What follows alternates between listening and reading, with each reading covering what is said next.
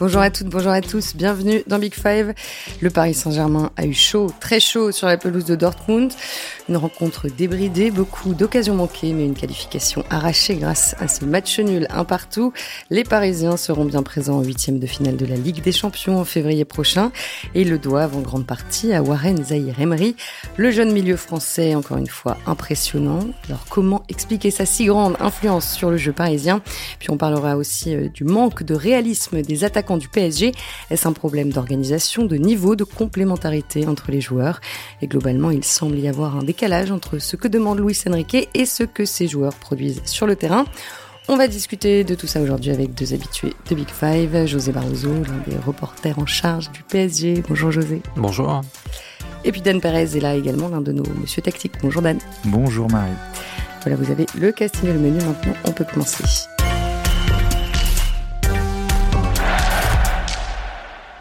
C'est la douzième qualification d'affilée du PSG en huitième de finale de la Ligue des Champions. Une performance rare en Europe, puisque seuls le Real Madrid et le Bayern Munich font mieux.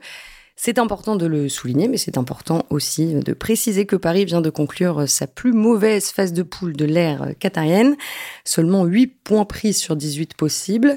Copenhague est la seule autre équipe à s'être qualifiée avec le même nombre de points. Et à titre de comparaison, Lens comptait 8 points également, mais Lens a été reversé en Ligue Europa. José, tu étais à, Dortmund pour le match. Qu'est-ce que tu retiens de l'attitude générale des Parisiens pendant la rencontre? Ils sont pas du tout passés à côté de leur match. Euh, un match, c'est toujours 90 minutes, donc il y a toujours des hauts débats. Mais on était vraiment très très déçus euh, du match à Newcastle et du match à Milan, même si Milan avait bien, ça avait bien commencé. Et là, pour le coup, euh, on a été d'emblée pris par, au-delà des enjeux, pris par le match. Vraiment, euh, bon, c'était une super ambiance euh, sans surprise, mais les Parisiens n'ont pas été tétanisés. Bon, on s'attendait pas à ce qu'ils soient tétanisés, mais on pouvait craindre qu'ils rentrent dans un faux rythme, qu'ils savent pas trop s'il fallait, euh, même si Luis Enrique disait qu'ils allaient chercher la gagne. Et en fait, très vite, on, a vu qu'ils étaient dedans. Alors, peut-être pas, c'était pas le niveau espéré, ça c'est clair, on va en parler. Mais, mais en tout cas, j'ai été vraiment pris par le match. Vraiment un match emballant, très, très agréable à suivre. Hum, Dan, tu t'attendais à un match aussi débridé? En sachant que Dortmund était déjà qualifié, donc l'enjeu était relatif quand même pour eux, malgré, malgré la volonté d'être premier. Et puis euh, la nature même de Dortmund, je pense que tout le monde l'a vu, c'est une équipe, euh, je pense, drôle. Je ne sais pas comment la qualifier autrement, sa manière de jouer, son plan de jeu très ouvert, euh, un central qui fait un, appel délié, le latéral avant-centre, un nombre de joueurs incalculable devant le ballon, ça donne un match très ouvert. Et donc je pense que ça a aidé ça a aidé au, spectacle et puis euh, voilà, ça, ça, a ouvert énormément d'espace. Voilà, Dortmund était là euh, pour jouer son match euh, et, et divertir les gens. Je pense que je pense qu'ils ont accompli leur mission parce que c'était assez rigolo à voir. Et je pense qu'ils savent pas jouer autrement peut-être. En fait, le match ils ils l'ont fait un peu autrement. Tu sais qu'en championnat Parfois, quand ils doivent, euh, ils doivent un peu préserver un score. Euh, alors, c'est pas, vraiment pas une équipe d'un très gros niveau. Hein, euh, D'ailleurs, comme toutes les équipes du groupe, hein, contrairement à ce qu'on pensait au départ au tirage au sort. Mais tu vois, par exemple, je sais pas, contre les Verkusen en championnat, ils ont passé tout le match à défendre sérieusement. Ils finissent à un partout, mais voilà, ils ont mené, puis ils ont défendu, etc. Mais c'est vrai que parfois, quand elle attaque cette équipe, bah, tu voyais déjà la compo euh, super offensive. C'est clair. Et puis quand elle attaque, ouais, elle est très, très ouverte. Euh. Mais en Bundesliga, tu peux te le permettre. Mais en Ligue des Champions, je pense qu'ils ils peuvent pas. Ils peuvent pas tenir. Ouais. On l'a vu au parc. C'est bien la première fois que je vous entends utiliser euh, l'adjectif drôle pour, pour parler d'une, d'une équipe. J'ai prévu plusieurs mots comme ça inattendus. D'accord. je me prépare. Euh, bon, en l'occurrence, c'est Karim Adeyemi hein, qui a ouvert le score euh, pour Dortmund à la, à la 51e minute. Donc à ce moment-là, le PSG était virtuellement reversé en Ligue Europa, d'autant que Newcastle menait 1-0 contre Milan. Mais cinq minutes plus tard, la lumière est donc euh, venue de celui qui fait la une de l'équipe aujourd'hui, un gamin en or, le sauveur Warren Zaïre-Emery. Bon, dans toute la presse aujourd'hui, on parle de lui comme d'un patron, d'un leader technique. José, au regard de, de son match, ces termes ne sont pas exagérés alors, au regard de son match, euh, oui et non, parce qu'il il rate, rate sa première mi-temps, on peut dire, mais il a des circonstances atténuantes, évidemment, parce qu'il revenait de blessure, parce que euh, déjà c'était une petite surprise de le voir titulariser, ce qui dessine, enfin, ce qui trahit en creux euh, les manques de, cet effectif et à quel point c'est assez dingue d'être déjà dépendant d'un gamin de 17 ans. Mais après, évidemment, c'est lui qui égalise, même si la qualification est tirée par les cheveux. Évidemment qu'il a un rôle essentiel et il termine, il fait une dernière demi-heure monstrueuse où je pense qu'il rate pas un ballon, même si Dortmund accuse un peu le coup physiquement. Il est, il est vraiment monumental là pour le coup. Euh, il, avec une montée en régime athlétique, hein, au, enfin physique, au, fur et à mesure du match, et donc il finit vraiment très très fort. Et donc euh, oui, non, c'est pas c'est pas surprenant. En plus, pendant quelques minutes, il est devenu le plus le le français le plus jeune buteur en Ligue des Champions. Donc euh, ouais, c'est une trajectoire assez extraordinaire. Et oui, pendant quelques minutes seulement, puisque nous avons le jeune Ileni Kena qui a marqué pour Anvers contre le Barça et qui est donc désormais lui le buteur français le plus jeune de la Ligue des Champions. Pour en revenir à Warren Zaire-Emery, Dan, sur le plan tactique, qu'est-ce que tu retiens de son match euh, en particulier? Souvent, ce qu'on retient de, lui, en fait, c'est-à-dire, euh, c'est un joueur qui est capable, euh, il n'y en a pas beaucoup à Paris, particulièrement dans ce secteur de jeu, qui est capable de faire des différences individuelles souvent souvent physique malgré euh, une bonne une bonne technique en, en projection. Mais on l'a vu euh, par exemple souviens-toi euh, contre Milan à domicile c'est lui qui s'extirpe des marquages à deux reprises pour pour après donner des, des balles de but. Il a cette espèce de résistance physique qui lui donne une bonne protection de balle et ensuite une, une, une bonne accélération et une, une résistance sur la durée en fait. Et c'est cette capacité physique elle lui donne de la lucidité en bout de course. Et ça, c'est super intéressant parce que parfois, tu peux, après un gros sprint balle au pied, tu peux un peu perdre en lucidité. Et lui, il trouve à la fois par, euh, bon, par ses capacités physiques bah, hors normes parce qu'il a quand même 17 ans et aussi par son tempérament. Et donc, pardon, j'ai dévié un peu parce que tu me posais la question de la tactique, mais je pense que c'est un peu lié parce que ce, mmh. ce PSG-là, parfois, quand il a le ballon, il a un peu de mal à créer des différences euh, sur des situations plus plus arrêtées parce qu'il n'a pas voilà il a pas des joueurs de pour l'instant d'un très grand talent dans l'entrejeu mais Zaire Emery justement est capable d'initier ce décalage là et a ce tempérament pour aider à transformer le, le, la marque c'est-à-dire aider à changer le tableau d'affichage parce que voilà des joueurs qui vont euh, faire la bonne passe euh, tranquille, ne pas perdre le ballon, ça fait pas euh, ça te fait pas gagner des matchs. Et lui, ce qui est intéressant chez lui, au-delà de sa lecture de jeu, c'est cette capacité à être être décisif par la passe décisive ou par le but dans les matchs. Après, peut-être qu'on parlera de défensivement. Je pense qu'il y a encore mm. beaucoup de progrès à faire pour lui. C'est ça qui est intéressant. Moi, j'aime beaucoup chez lui, pour poursuivre ce que dit Dan, je suis tout à fait d'accord. En fait, moi, je trouve que c'est un joueur à double détente. C'est-à-dire que c'est quelqu'un qui, dans un secteur où malheureusement ils n'ont plus de joueurs, enfin ils ont des joueurs pas monorythmiques, mais qui, qui font une bonne chose et puis après c'est tout quoi. Et lui en fait, à la fois il va avoir, euh, alors c'est pas grâce à une vision de, du jeu, grâce à ses contrôles orientés dans le sens du jeu, etc.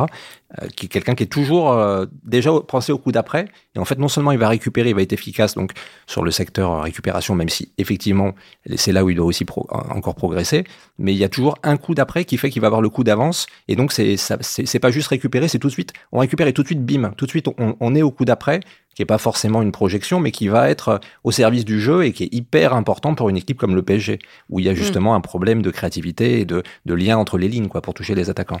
Mais justement, à quel point il faut s'inquiéter du fait que euh, Paris soit autant dépendant euh, de ce joueur qui a seulement 17 ans? Ça révèle, un, ça révèle clairement un gros manque, mais dès le départ de la saison, c'est-à-dire quand tu pars euh, aussi fort qu'il soit, quand tu pars avec un, un, joueur de 17 ans qui a fait euh, une saison et encore il n'était pas toujours titulaire l'année dernière, quand tu pars avec un joueur comme ça, titulaire, alors que tu as dépensé euh, plus de 400 millions sur le marché des transferts, que tu as euh, la plupart de tes joueurs de ton milieu qui sont des recrues soit de cet été, soit de l'été précédent, Donc à savoir À savoir Fabienne Ruiz, euh, Solaire, Ugarte, Vitinha, Cherendour. Voilà, on va dire euh, pour les vrais milieux. Après, il y a Lee qui peut redescendre, etc. Mais voilà, on va dire, j'espère que j'en oublie pas parce que Danilo, il est vraiment considéré comme un central maintenant.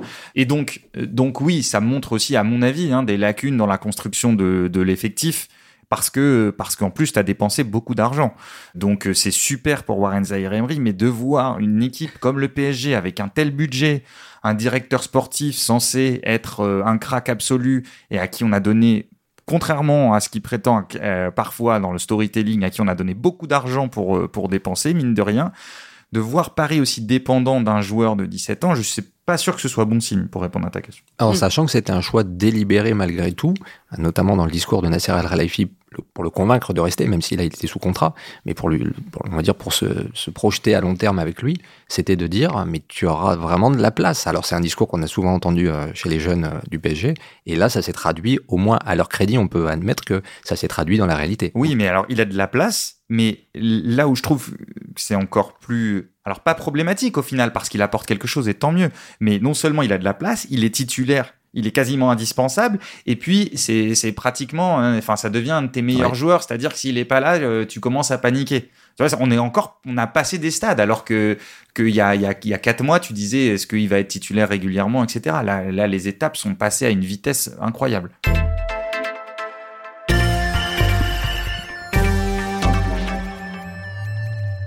Et il est même devenu là du coup le, le Parisien le plus décisif euh, de la phase de poule avec euh, donc ce but et euh, ces trois passes décisives. Qu'est-ce que ça dit du spécifiquement du jeu du PSG que ce soit lui euh, le joueur le plus décisif en Ligue des Champions cette saison? Bah, ça traduit, euh, enfin, je- encore une fois, on va se répéter, mais ça, ça, ça traduit surtout les manques au milieu de terrain avant tout, et évidemment les problèmes d'efficacité euh, devant. Mais on, ça, on va en parler après. Mais déjà, Non, on peut, on peut en parler maintenant. on parlerait tout de suite. Et ben alors voilà, ça dit aussi malheureusement que à la fois, alors en fait c'est un, cercle un peu vicieux dans lequel est rentré le PSG, c'est que euh, le- la lumière est allée. Alors c'était déjà beaucoup, il avait déjà beaucoup sur le sur le, le- la nuque, mais encore plus sur Mbappé. C'est-à-dire que l'impuissance de- des autres attaquants et pas seulement en Ligue des Champions, mais surtout en Ligue des Champions, a fait que les autres équipes ont encore plus ciblé Mbappé. Donc c'est encore plus compliqué pour lui en Ligue des Champions et il peut pas faire des miracles à tous les matchs non plus. On se souvient du, du but incroyable qu'il avait marqué contre le Real euh, au match aller euh, en huitième de finale euh, il y a deux saisons. Et euh, en fait, il peut pas à chaque fois faire ça, même contre des équipes un peu moins bien, mais qui sont hyper repliées. Alors c'était pas le cas de Dortmund, hein, mais en plus ça intervient dans un contexte euh, personnel assez compliqué qui fait que les deux ces dernières années lui pèsent et que on sent qu'il est pas totalement libéré, on sent qu'il est pas totalement bien. C'est la réalité, hein, on le voit bien. Et c'est pas un hasard s'il est mieux en équipe de France. Donc ça, plus ça, plus ça fait que c'est un peu compliqué pour le PSG. Et pour revenir aux autres attaquants, effectivement, il manque quelque chose. Il y a, il y a- la mayonnaise n'a pas encore pris. euh, ça, ça interpelle aussi sur le projet de jeu du PSG. Bon, ça, on en viendra peut on y viendra peut-être un peu plus tard. Ouais, plusieurs choses euh, dans la continuité de ce que dit José. Paris est la, la troisième équipe au nombre de production d'occasions. Quand on regarde un peu les expected goals en Ligue des Champions, il y a City et le Real qui sont, qui sont devant. Sauf qu'après, à la finition, c'est là que ça pêche. Là où je te trouve très sympa avec Bappé, c'est que oui, on lui demande beaucoup, mais il a quand même, il est, il est en dessous en termes de, il sous-performe face au but Ouais. en, en Ligue des Champions. Ouais, Alors, c'est ce que je disais, c'est dans un contexte personnel aussi qui est compliqué, qui lui pèse. Voilà. Mais ce que je veux dire, c'est que c'est plus compliqué pour lui de performer individuellement, dans la mesure où il y a beaucoup plus, il a, il- déjà, il est beaucoup plus marqué. mais il a encore obtenu plus. beaucoup de choses de ce qu'il Ah voulait. mais bien sûr, je dis pas, je c'est pas ça que je mets en cause, hein, mais je dis juste que c'est plus compliqué individuellement en ciblant sa performance in- individuelle.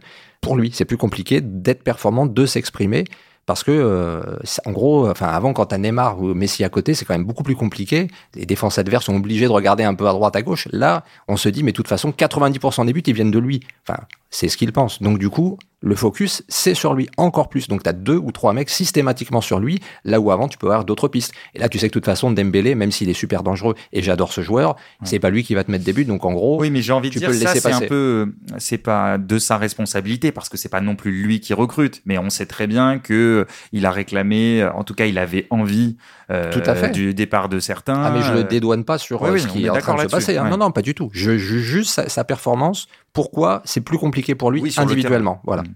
Donc ça remet en question le- le- les, les profils qui ont été euh, recrutés cet été, Euh, les profils des attaquants. Tu non. penses à, à Bradley Barcola, Randall Colomwani? N- Non, je pense, enfin, le profil, euh, je pense, c'est surtout euh, quel- de quelle dimension de joueur on parle. Parce que quand tu arrives en Ligue des Champions, il faut pas que le pied tremble. Il faut, euh, tu te retrouves dans des situations où euh, ben, tu commences à gamberger. euh, si, t'as, euh, si, si tu rates la première, euh, il faut tout de suite se remettre dedans mentalement. Ça nécessite, enfin, c'est une compétition. Et encore là, on n'était qu'en phase de poule, mais cette compétition nécessite une grandeur dont n'ont pas fait preuve les joueurs qui sont pour l'instant sur le terrain, hormis Mbappé. Et il faut savoir aussi d'où ils viennent. C'est-à-dire que pour la plupart, ils ont passé un step. Enfin, euh, même Ramos, euh, alors Oui. Colomuani, évidemment Barcola. Donc, euh, Pour eux aussi, il faut assumer cette, cette pression-là. C'est pas simple. Être attaquant au PSG, être un neuf au PSG, c'est vraiment pas simple, quoi. Donc, euh, Cavani, il, avait, il, a, il a fait quelques années à Naples avant d'arriver au PSG et de pouvoir devenir un numéro 1 ou numéro 1 bis avec Zlatan. Donc ça, faut pas l'occulter non plus. Le problème, c'est que tu as recruté pour beaucoup d'argent tes attaquants. Donc tu es autour de 180 millions pour ta paire de neuf euh, Colomboigny Ramos et euh, et plus Barcola 50, Dembélé 50. Donc tu as quand même fait des t'as pas fait des, des, des, comment dire des achats d'avenir. C'est pas euh, c'est pas un petit 30 millions d'un jeune brésilien. C'est un investissement. Tu vois, c'est pas euh, quand le Real achète même à 40 millions Rodrigo et Vinicius en se disant voilà, ils vont je, je leur laisse de 3 ans. Là, tu as quand même envie qu'ils soient performants directement. Et, et Marie juste pour pour euh, pour répondre à ta question sur le sur les profils, moi, j'ai une interrogation euh, sur, euh, sur Gonzalo Ramos parce que je trouve qu'il alors euh, il est encore jeune, mais je trouve qu'au départ dans son profil, il coche aucune case de l'attaquant de Ligue des Champions. Je m'explique rapidement. Un attaquant, les attaquants qui brillent en Ligue des Champions, ils ont, on va dire, il y a deux grands registres. Si je résume, il y a des grands contre-attaquants Hein, qui, qui, qui avale les espaces parce que parce que parfois euh, c'est comme ça que tu marques en Ligue des Champions souvent sur transition. Et puis tu as des comme, comme qui par exemple? Bah, je sais pas tu vas dire Mbappé euh, ça peut être aussi Haaland qui euh, qui avale les espaces on va on va on va dire ça. Et puis tu as des attaquants plus associatifs Hein, comme, a, comme a été Benzema par exemple, à un moment a été Firmino pour Liverpool, donc qui vont permettre de résister au pressing Ligue des Champions, à l'intensité, à s'associer à s'associer aux autres. Et, et je trouve que autant Colomani, on peut discuter de son niveau, mais sur le profil, il coche une case. Et je trouve que Gonzalo Ramos, attaquant de surface, ne coche aucune de ces cases. Alors, pourquoi pas une marge de progression, mais à ce prix-là, je trouve que c'est risqué et que ça risque vite de devenir un attaquant que tu fais entrer en cours de match parce que tu pousses. Mais sinon, des attaquants purs de surface comme ça, en Ligue des Champions, dans les grosses équipes, bah, il y en a pas parce que, voilà. Euh, donc, c'est cette interrogation. Il n'a pas joué, voilà, il n'a pas euh, joué hier, mais on parlait de, de, la constitution de, de l'effectif. En sachant que sa chance peut être justement d'avoir un profil euh, différent et de pouvoir s'affirmer parce que, comme tu le disais, il est jeune. Moi, je, je, je suis pas encore totalement convaincu, loin de là, mais j'attends de voir. Ouais, mais dans quelle configuration tactique C'est ça Alors ça, c'est autre chose. Ça, on, va, on va en parler après. Il est peu mobile. Techniquement, dans l'association avec les autres, c'est assez difficile. Alors, mais ça peut progresser. Moi, j'ai trouvé qu'il y avait du mieux. C'était contre Monaco, je crois, où il avait été euh, intéressant. Euh, J'attends de voir. combatif hein. au moins. Au moins, il ah, a, une détermination. Donc, en mm. général, quand tu as la détermination, tu peux miser sur une progression. Mais dans un joueur de déviation, un joueur qui peut jouer en remise, euh, c'est, je pense qu'encore une fois, il est différent des autres. Donc, je lui donne un peu sa chance. Après, enfin, pour juger et pour le, pour le coup, on est vraiment critique depuis euh, plusieurs semaines et à juste titre hein, sur l'attaque et les problèmes de finition, mais il faut vraiment voir à quel point le bouleversement a été énorme cet été. quoi. C'est-à-dire que tu as, as, perdu Neymar, Messi, ok, mais tu as quasiment tout. Non mais je parle surtout devant. En fait, tu as quasiment tout bouleversé. C'est-à-dire à part Mbappé, tu as Ramos, euh, Asensio, Barcola, euh, Dembélé, tout ça c'est nouveau. C'est-à-dire que c'est pas un claquement de doigts, on se dit pas c'est que des bons joueurs, on les met ensemble, ça marche pas comme ça le football, on le sait très bien, on le sait tous ici. Donc du coup, il faut aussi qu'ils prennent le temps et qu'ils arrivent. Il y a une phase d'adaptation. Ah, et voilà, et à trouver leur connexion, à savoir, à se sentir, quoi, tout simplement. Moi, par exemple, le lit, je reste toujours très déçu, quoi. Euh, je, je pense qu'il a un vrai truc, mais pour l'instant, pour moi, il est totalement déconnecté. Euh, enfin, c'est très en deçà de, de ce que j'attends et de ce qu'il peut, je pense, apporter. Il est, il est déconnecté euh, des autres joueurs, donc c'est très, très décevant. Et ça, mais ça, ça se crée, ça, ça se travaille. Hum. Juste, est-ce que vous pouvez rappeler comment étaient organisés les Parisiens devant contre Dortmund? C'était un 4-3-3 avec à droite euh, donc Kylian Mbappé en pointe et à gauche Barcola. Et comment vous avez trouvé Mbappé dans ce rôle-là? Moi, j'ai trouvé très intéressant. Je trouve qu'il fait un, il fait un très bon match. Alors, il doit mettre son, son le face à face avec le gardien, il doit le mettre, le fameux sauvetage de, de. Mais sinon, je pense que je pense qu'il fait un très bon match. Il donne deux vraies balles de but sur de très bonnes passes à Colomwani. Il donne une balle de but à Hakimi. Il apparaît euh, clairement pour euh, pour aider ses, ses, partenaires. En plus, le fait qu'il y ait Barcola et Colomwani, ça permet à la profondeur d'être toujours menacé, même quand Mbappé décroche. Et je pense que Paris, ce Paris-là, a besoin d'un Mbappé avec une, une, plus grande dimension et la dimension qui, qu'il a montré un peu à Dortmund, c'est dans son jeu, je parle. C'est-à-dire que Paris a besoin qu'il soit pas uniquement cantonné à, à prendre la profondeur et à, et à, voilà et à faire des appels. Tu as besoin qu'il devienne un et il sait le faire. Il a beaucoup progressé de jeu sous Pochettino notamment. Il a beaucoup joué en pointe euh, avec Tuchel. C'est un joueur qui sait faire ça, euh, qui est capable euh, de faire beaucoup de choses sur un terrain. Il faut qu'il gagne aussi en constance sur ses autres euh, secteurs de jeu. Mais Paris va avoir besoin de lui dans, dans, plein de secteurs de jeu. Et donc même avec le retour de, de Dembélé, qui était euh, suspendu contre Dortmund, c'est une configuration que Luis Enrique a intérêt à reconduire? Il l'a déjà fait. Alors, est-ce qu'il préparait son coup secrètement euh, Là, pour le coup, il n'y a plus qu'à la réponse, mais ça fait maintenant deux matchs et demi euh, que, que, Mbappé est en pointe. Bon, là aussi, on va en parler, ça, ça, ça, ça dit autre chose en creux, mais, euh, mais donc ça veut dire qu'il y, ça veut dire qu'il y croit et ça, veut dire. Pardon, je, reviens, je te coupe, mais ça dit quoi? Ah, Ça dit euh, les manques des autres. Enfin, ça dit, c'est là pour le coup, c'est un vrai désaveu de, de des avant-centres de métier, on va dire. Alors, il y a différentes raisons. Hein. Là, Ramos était, était, blessé, Asensio revient de, de blessure, d'une longue blessure, donc il a besoin de se remettre euh, physiquement. Mais je veux dire là, pour le coup, il est rentré en fin de match. Ouais. Et pour le coup, pour, sur ces derniers matchs, c'est un vrai désaveu, bah, notamment de Qui lui était disponible et, et qu'il n'a pas aligné. Donc, euh, ça veut dire que euh, il, a essayé autre chose. Est-ce que c'est un par pragmatisme, est-ce qu'il y croit à plus longue durée? Ça, la suite nous le dira. Mais ça va poser un vrai problème aussi, puisque cette équipe est censée être, avoir été constituée justement pour, euh, pour valoriser les qualités de Mbappé, qui lui ne veut pas jouer en neuf seul. En tout cas, c'était son cas il y a quelques, il y a quelques mois. Est-ce que ça a changé? Est-ce que justement lui aussi s'est rendu compte que pour l'instant ça marchait pas? Je suis curieux de savoir comment ils en ont parlé entre eux, justement, comment Luis Enrique a réussi à le convaincre. Alors, sachant que, encore une fois, c'est pas, ça a jamais été un neuf euh, qui reste devant, c'est pas un neuf de surface, c'est une évidence, mais je veux dire, il, navigue beaucoup, mais il, il a plus euh, ce, ce, côté euh, gauche qu'il pouvait avoir. Enfin, il, mm. il, était beaucoup plus dans sa zone de confort avant. Là, c'est un peu différent pour lui, mais je suis d'accord avec Dan. Moi, j'ai beaucoup aimé son match. Je trouvais qu'il avait une attitude parfaite de, ouais, de meneur d'homme, quoi, et c'est lui qui a, qui a, tout impulsé. Et au-delà d'avoir de, été il aurait dû être décisif. Malheureusement, les autres n'ont pas transformé ses offrandes, mais il n'a jamais renoncé. Et, euh, puis bon, il est impliqué sur le but, c'est pas un hasard.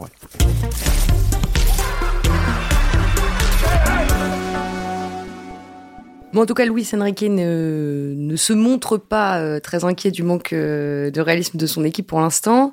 Je ne suis pas préoccupé par, notre inefficacité. On est l'équipe qui se crée le plus d'occasions. Ce qui me préoccupe, c'est le manque de contrôle dans le jeu.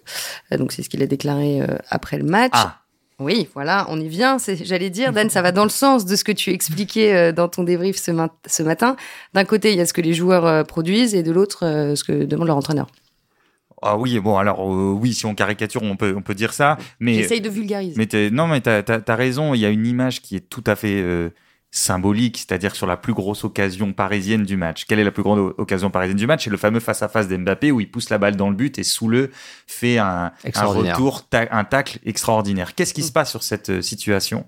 Lucas Hernandez a le ballon.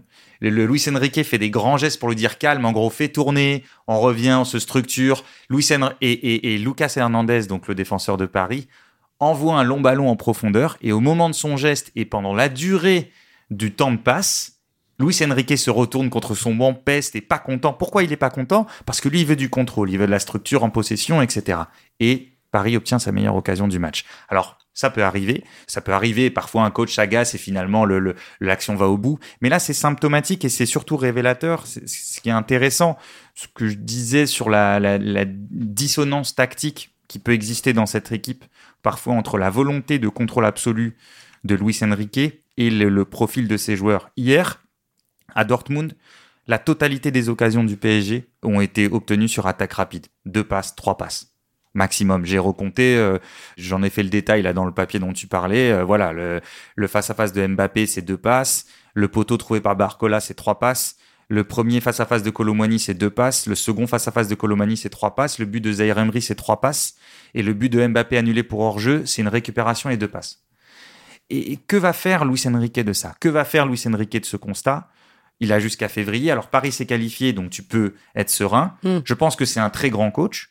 Mais donc en gros, la question, c'est est-ce qu'il doit plus s'adapter au profil de ses joueurs ou est-ce qu'il doit poursuivre euh, sur sa voie? Et essayer de changer ses joueurs. C'est toute la question. Alors là, bien malin qui, peut dire, euh, peut avoir la réponse, mais ce qui est sûr, c'est que c'est quelqu'un qui est perçu comme très dogmatique, y compris en interne, donc ça veut dire qu'on le voit pas une seconde et lui c'est ce qui laisse euh, transpirer. Euh, il ne change pas. Il est hors de question de changer son projet de jeu.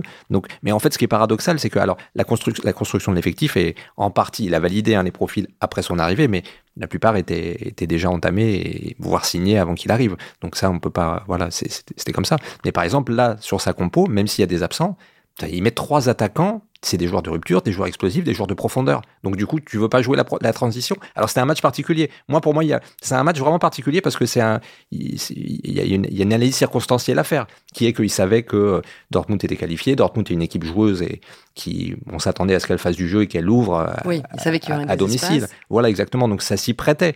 Donc je suis curieux de voir dans un autre contexte s'il est capable de refaire ce type de, ce type de, de, de, composition. Après, après, il faut pas dire qu'il s'adapte pas du tout parce que typiquement, le vouloir construire de très bas, c'est aussi créer de l'espace dans le dos de la mm. défense adverse et attirer l'adversaire pour créer de l'espace pour pour attaquer euh, attaquer la profondeur. Et il aime la transition. C'est pas aussi simple que c'est pas blanc et noir. Hein. Oui, ce en fait, il aime oui, il aime la transition, mais disons que ce qui l'horrifie, c'est le manque de structure, c'est le manque de contrôle. Il aime pas voir des allers-retours d'une surface à l'autre. Et la question, c'est à quel point, voilà, il peut, il peut un peu infléchir ça et comprendre que parfois une dose de chaos tactique hein, dans, dans, le match, ça peut servir, ça peut servir ses joueurs parce que il peut y avoir des espaces, parce que euh, peut-être que ces joueurs, surtout en ce moment, ont besoin d'un plus grand nombre d'événements dans le match, plus d'occasions pour pouvoir en mettre, plutôt qu'un match vraiment très fermé. Oui, c'est une vraie, c'est c'est une, une vraie interrogation. Lui, euh, quand il voit des, des quand il voit un aller-retour, des attaques trop rapides, etc., il est pas très satisfait. Mais, mais tu sais, Marie, euh, un coach comme Guardiola, on l'a suffisamment documenté à ce micro et euh, dans nos colonnes il était aussi perçu comme ça. Il a, il a beaucoup évolué depuis 2-3 ans dans la manière de défendre, dans la manière de d'allonger souvent. Alors certes en recrutant un land, mais ils allongent beaucoup. Il y a plus de jeux directs, il y a beaucoup plus de d'occasions de, créées en transition dans le, dans, dans le City de Pep. Donc il y a des exemples qui existent à droite à gauche de coachs qu'on considérait très dogmatiques et qui ont euh, aussi pu voilà glisser une, une dose de voilà de, de, de, changement dans leur dans leur approche. parce que c'est pardon, je, te coupe parce qu'en fait c'est parce que c'est des coachs qui adorent se renouveler. ils sont tout le temps dans la recherche. En tout cas, Guardiola c'est le cas. Mais moi je le mets là-dedans, Luis Enrique. C'est-à-dire que je pense que c'est un coach qui aime réfléchir au jeu. Je pense que tu as besoin quand même d'ego en tant que coach, encore plus dans dans, dans une équipe comme ça je pense qu'il est, intelligent et, et, et euh, je crois pas que ce soit le genre à, dire euh, je préfère, euh, je préfère perdre euh, plusieurs fois en jouant. Je, je, je, suis pas sûr qu'il soit comme ça. En tout cas, j'ai envie de lui faire confiance là-dessus, de dire j'attends de voir et je pense que ça peut bouger. Est-ce que les joueurs ou les dirigeants se sont déjà exprimés sur cette question? Sur, la différence qu'il peut y avoir euh, peut-être entre le profil de certains joueurs et ce que demande Non, pas du tout. Alors déjà, il y a eu très peu de, de, prise de parole depuis le début de saison et euh, évidemment tout le monde, euh, c'est le mot, d'ordre, c'est vraiment la solidarité. On tire tous dans le même sens et, et en interne et ce qui, ce qui sort volontairement vers l'extérieur et va vraiment dans ce sens. Quoi. On essaye d'éviter les, les, guerres de, de chapelle et ils ont suffisamment souffert de ça par le passé. Donc pour l'instant, on est vraiment tous dans le même sens. Donc il n'y a pas de divergence. Mm. Bon, qu'est-ce que Paris doit euh, le plus euh, bosser là d'ici euh, d'ici deux mois, d'ici le, début des huitièmes de finale? Quel est le, le principal chantier? Bah justement, je, vous vois, tous les deux grimacer. Ah, non, vas-y, José. Mais, ça dépend, ça dépend justement de des choix que, enfin, de la voie que veut tracer Luis Enrique. C'est-à-dire, s'il veut insister, moi, ça me semble compliqué. Et en fait, la, seule chose qu'il peut faire, c'est espérer justement d'avoir. Là, ils ont deux mois devant eux pour travailler. Donc, en fait, lui, il mise beaucoup là-dedans. C'est quelqu'un qui se dit, euh, qui est assez, euh, comment dire ça, un certain ego, voilà, et mm. qui pense avoir raison. De, même contre tout le monde. Et, donc du coup, que la répétition fixe la Voilà, exactement. Mais surtout, en fait, il se dit, c'est juste qu'ils ont simplement pas assimilé, ils ont pas assez travaillé, ils savent pas. Et ça va venir. En fait, c'est un joueur, c'est quelqu'un qui se dit, on va, on va le sentir. Et il n'y a pas de raison que ça marche pas, parce que je sais que j'ai raison. Je sais qu'on a raison. Et donc du coup, peut-être que voilà, sur les deux mois à venir, le truc va, va, va prendre, la mayonnaise va prendre, et puis